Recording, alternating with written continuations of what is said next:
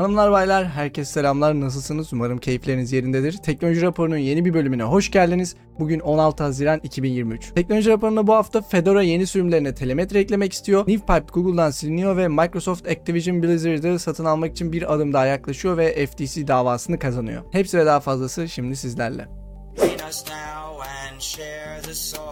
Fedora yeni sürümlerinde mahremiyetinize önem veren bir telemetri eklemek istiyor. Bu konu geçtiğimiz hafta çok tartışıldı ve bana sorarsanız mahremiyetinize önem veren bir telemetri diye bir şey yok. Yani tanımlanabilir verileri oldukça az tutabilirsiniz ama yine de mahremiyetinize önem veren telemetri diye bir şey yok. Çünkü telemetri almaya başladığında aslında mahremiyete çok önem vermiyorsun. Bu arada ben telemetriye tamamen karşı değilim. Bence telemetri alınabilir. Olabildiğince dediğim gibi tanımlanabilir verileri az tutacak şekilde, bu birinci kural. İkinci kural, varsayılan olarak açık olmayacak. Yani ben sistemi yükler yüklemez o tik işaretli değil, işaretsiz gelecek. Üçüncüsü, bana soracak, diyecek ki bunu açalım mı, şu şekilde bilgi göndereceğiz. Fedora bu adımları takip ettiği sürece bence telemetri toplamasında bir sakınca yok. Linux Lite 6.6 sürümünde yapay zeka ile gelecek. Bence bunun kullanımı iyi olabilir. Bir sorunla karşılaştığınızda hızlıca yapay zekayı sorup çözebilirsiniz. Zaten dağıtımın geliştiricileri de bu amaçla yapıyor. Thunderbird 115 yayınlandı. Bu güncellemeyle arayüz yenileniyor ve kullanım kolaylaşıyor. Ben de biraz önce göz atabildim. Normalde e-posta istemcim olarak zaten Thunderbird'ı kullanıyordum. Ancak takvim kısmını çok beğenmiyordum. Şimdi yeni gelen güncelleme ile birlikte takvime bir şans daha vereceğim. Twitter anonim olarak okumanızı sağlayan FOSS yazılım Nitter, ilanın aldığı kararlar yüzünden bozulmuştu.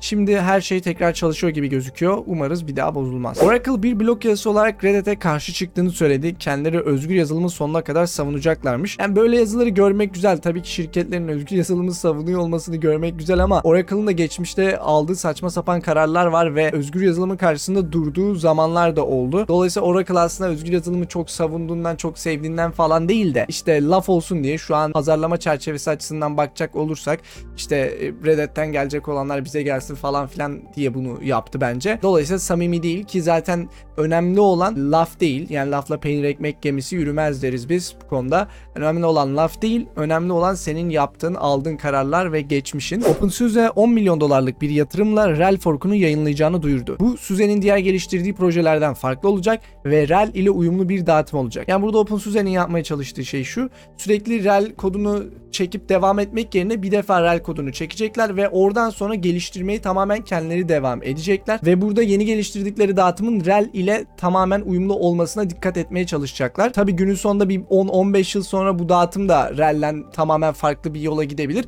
ama ilk yıllarda özellikle bunu yapmalarının nedeni, OpenSUSE'nin bunu yapmasının nedeni, Red Hat'ten kolayca geçiş yapmak isteyenler OpenSUSE'nin bu geliştirdiği dağıtıma geçebilirler. Yani normalde OpenSUSE de şirketler için bir dağıtım geliştiriyor ama Red Hat kullananlar kolayca ona geçemeyecek çünkü iki dağıtım birbirinden farklı. Burada OpenSUSE Red Hat'le tamamen uyumlu bir dağıtımda çıkararak Red Hat'in kullanıcılarını da almayı hedefliyor. Açıkçası yani bunu da OpenSUSE yani çok özgür yazılıma aşırı sevdiğinden yapmıyor bence. Yani tabii ki OpenSUSE'nin geçmişi Oracle'ınki gibi değil ama günün sonunda bu da Red Hat'e bir ders verebilir. Çünkü bunun başarılı bir şekilde gerçekleşmesi durumunda uzun vadede bu Red Hat'e zarara uğratacaktır. Google'a gelen bir telif hakkı bildirisi nedeniyle NewPipe'ın alan adları Google'dan kaldırılıyor. Biliyorsunuz NewPipe mahremiyetinize önem veren bir YouTube istemcisi ve önemli bir uygulama. Bu şekilde NewPipe'ın ana alan adlarının Google'dan silinmesi zararlı yazılımların türemesine sebep olacak. Çünkü işte newpipe.com değil de bu sefer işte newpipe.c bilmem ne ya da newpipe2.xyz falan diye siteler türeyecek ve insanlar bunlara tıklayıp zararlı yazılımları indirecek. Bu da sıkıntılı bir durum. Aynı zamanda bu NewPipe'a telif hakkı atan şirket microsoft.com, addons.mozilla.org veya birçok siteye de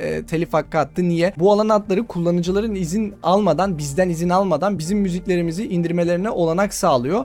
Dolayısıyla bu alan adları Google'dan kaldırılsın demişler ama işte içerisinde Microsoft.com da var, addonsmozilla.org da var, birisi de NewPipe. Microsoft'la addons Mozilla kaldırılmıyor tabii ama NewPipe kaldırılıyor. Saçmalık yani, Google'un bunu ciddiye alıp NewPipe'i kaldırması da saçmalık. Bir aracın izinsizce bir şey indirmesine izin vermesi o aracın kaldırılmasına sebep olmamalı. Örneğin telefonunuzda alıp dinlediğiniz müziği kaydedebilirsiniz. O zaman ne yapacağız? İnsanlar telefonla mı kullanmasın diyeceğiz. Ya da mesela şu an ben bu videoyu kaydetmek için OBS Studio'yu kullanıyorum. O zaman insanlar OBS Studio'da mı kullanmasın? Yani OBS Studio ile telefondan daha kaliteli bir şekilde de müzikleri, videoları kaydedebilirsiniz. Yani günün sonunda NewPipe'ın bir videoyu indirmenize izin vermesi bunun kaldırılması gerektiği anlamına gelmiyor ve Google umarım bu konuda geri adım atar. Nasıl Microsoft.com'u engellemediyse, addons.mozilla.org'u engellemediyse, NewPipe'ı da engellememesi gerekiyor bu konuda.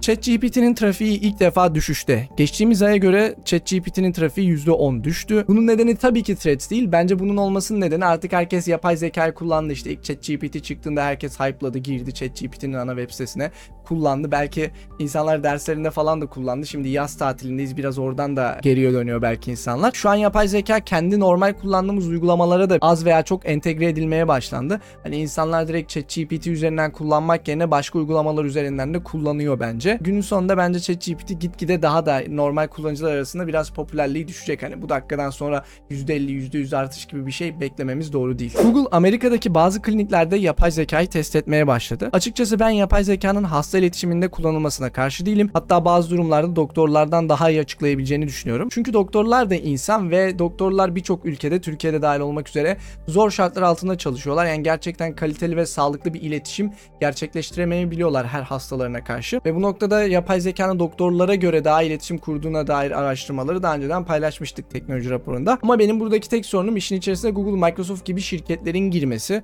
Google, Microsoft değil de bu işlere böyle biraz daha devlet el atsa ya da ne bileyim, yani Google, Microsoft girince işin içerisinde bir soru işareti doğuyor hemen kafada. Yani çünkü bunlar insanların verilerini alıp hep kötüye kullanıyor. Geçmişlerinde bunu defalarca yaptıkları için benim hoşuma gitmiyor açıkçası. Umarım bunu daha merkeziyetsiz ve büyük şirketlerin elinde olmadan gerçekleştirebiliriz.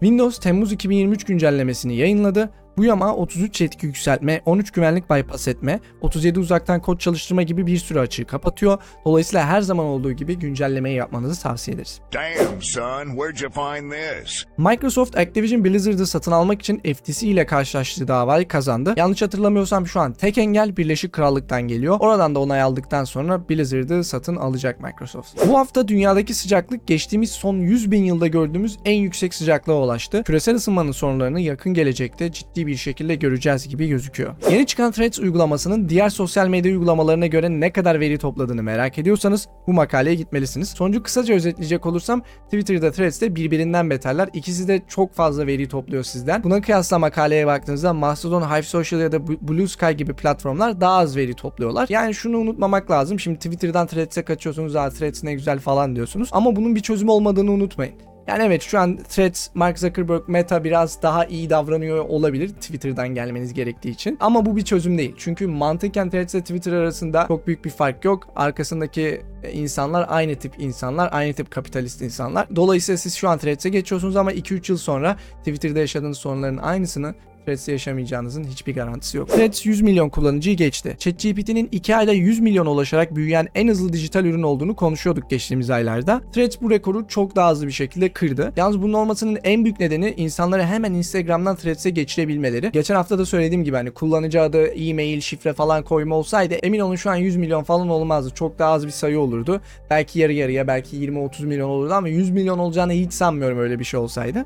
Yani burada haksız bir rekabet var diyebiliriz. Avrupa Birliği bu tarz bir yaklaşıma boşuna karşı çıkmıyor değil. Sen kolayca bu şekilde zaten halihazırda çok büyük olan bir platformdan farklı bir platforma geçirdiğinde aslında biraz da haksız bir rekabet yapmış oluyorsun. Hollanda hükümeti Twitter'ın son zamanlarda aldığı kararlardan dolayı kendi Mastodon sunucusunu açtı. Bir devletin kendi sosyal medyasını açması bence güzel bir şey. Yalnız burada dikkat etmemiz gereken şey merkeziyetçi bir sosyal medya açmıyor, merkeziyetsiz bir sosyal medya açıyor. Bence bu yüzden ülkelerin, yani Türkiye'nin, Almanya'nın, Hollanda'nın, Amerika'nın neyse bu tarz merkeziyetsiz bir sosyal medya açması bence kötü bir fikir değil. Arada bir sürü soru işareti çıkıyor, moderasyon falan filan. Ama en azından insanları, kendi vatandaşlarını böyle sağlıklı alternatiflere yönlendirmeleri güzel bir şey. Umarım Türkiye'de de bizim dışımızda merkeziyetsiz platformları tanıtan ve anlatan başka insanlar çıkar. Twitter Threads bağlantılarını engelliyor. Şaşırılacak bir durum değil bence ve unutmayın, tam tersi bir durum olsaydı Meta da aynısını yapardı. TikTok kendi müzik uygulamasını yayınlamak istiyor. Şu an var olan alternatifler bana yeterli geliyor. Rekabet her zaman iyi olsa da TikTok'un neyi farklı yapacağını bilmiyorum. Mastodon aktif 2 milyon kullanıcıya ulaştı. Twitter'dan bıktıysanız Threads'e değil Mastodon'a bekleniyorsunuz. Rusya'da Kuzey Kore gibi kendi internetini inşa etmek istiyor. Geçtiğimiz günlerde dış internetle iletişimi kesme gibi bir deney yapmışlar. Sadece kendi ülkenize ait bir internet trafiği olduğunda ve dışarıya kapalı olduğunuzda interneti çok daha kolay bir şekilde yönetebiliyorsunuz. Bazı devletler için neden bunun kulağa hoş geldiğini anlayabilirsiniz. FTC dizi film izleme platformlarında kullanıcıların tek tıkla üyeliklerini iptal edebilmesi için uğraşıyor. Ancak firmalar bunun ifade özgürlüğünü engellediğini düşünüyor. Yani firmalara göre kayıt olurken tek tıkla kayıt olmakta sorun yok ama ben tek tıkla aboneliğimi iptal et dediğimde sorun, ifade özgürlüğünü engelliyoruz. Burada muhtemelen FTC şunu yapmaya çalışıyor. Sen direkt iptal et dediğinde otomatik olarak hemen iptal edecek. Hani emin misin? Bak şunları kaçıracaksın. Ama bunlar da var. Ha, iptal etmek mi istiyorsun? Mail adresine git, oradan iptal isteğini onayla falan. Hani bunları engellemek istiyor FTC. Ama firmalara göre ifade özgürlüğünü engelliyormuşuz böyle bir durumda. Bilmiyorum. Benim komiğime gitti açıkçası. Avrupa Birliği'nin yeni geçirdiği yasaya göre bütün telefonların bataryası uzmanlık gerektirmeden kullanıcı tarafından değiştirilebilir olmalı. Şirketlerin bunun olmasını sağlamaları için de 2027'ye kadar vakitleri var. Avrupa Birliği'nin kullanıcılardan yana aldığı güzel kararlardan birisi, önceden var olan bataryalarda işte çok kolay bir şekilde çıkartak yapabiliyordunuz. Kullanıcı olarak hemen gidip bir telefoncudan batarya satın alıp anında değiştirebiliyordunuz. Ama maalesef bu konuda geriye gittik. Tabii bunu yapmalarının nedeni biraz şey de diyorlar, işte tasarım nedeni. Daha ince yapıyoruz, değiştirilemez olduğunda yerden tasarruf ediyoruz falan filan da diyorlar. Ama emin olun yani belki buna farklı bir şekilde çözüm de getirilebilirdi. Yani en azından opsiyon olarak bazı telefon modellerini bu şekilde çıkarıyor olabilirlerdi. Ama bilerek yapmıyorlar. Neden yapmıyorlar? Çünkü siz telefonun bataryasını değiştiremediğinizde ne yapacaksınız? Gidip teknik servise para vereceksiniz.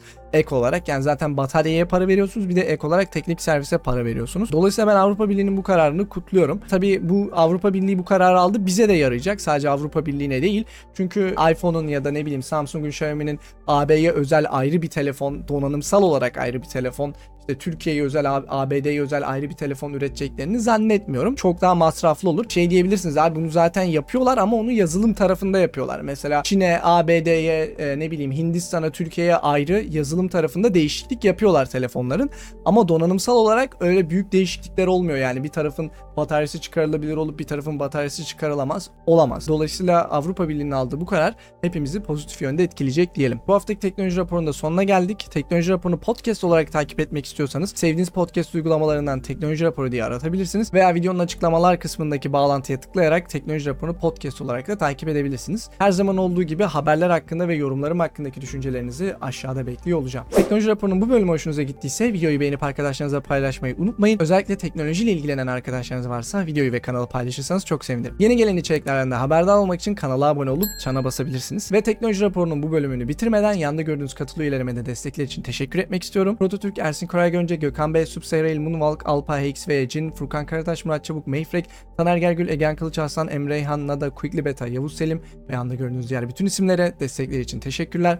Aynı zamanda YouTube platformu dışından destek olan maddi destekçilerimize de teşekkür ediyorum. Siz de yaptığım işi seviyorsanız ve kanala maddi destekte bulunmak istiyorsanız yusufbek.me/destek adresine gidebilirsiniz. Bir sonraki videoda görüşmek üzere. Kendinize iyi bakın. Hoşçakalın.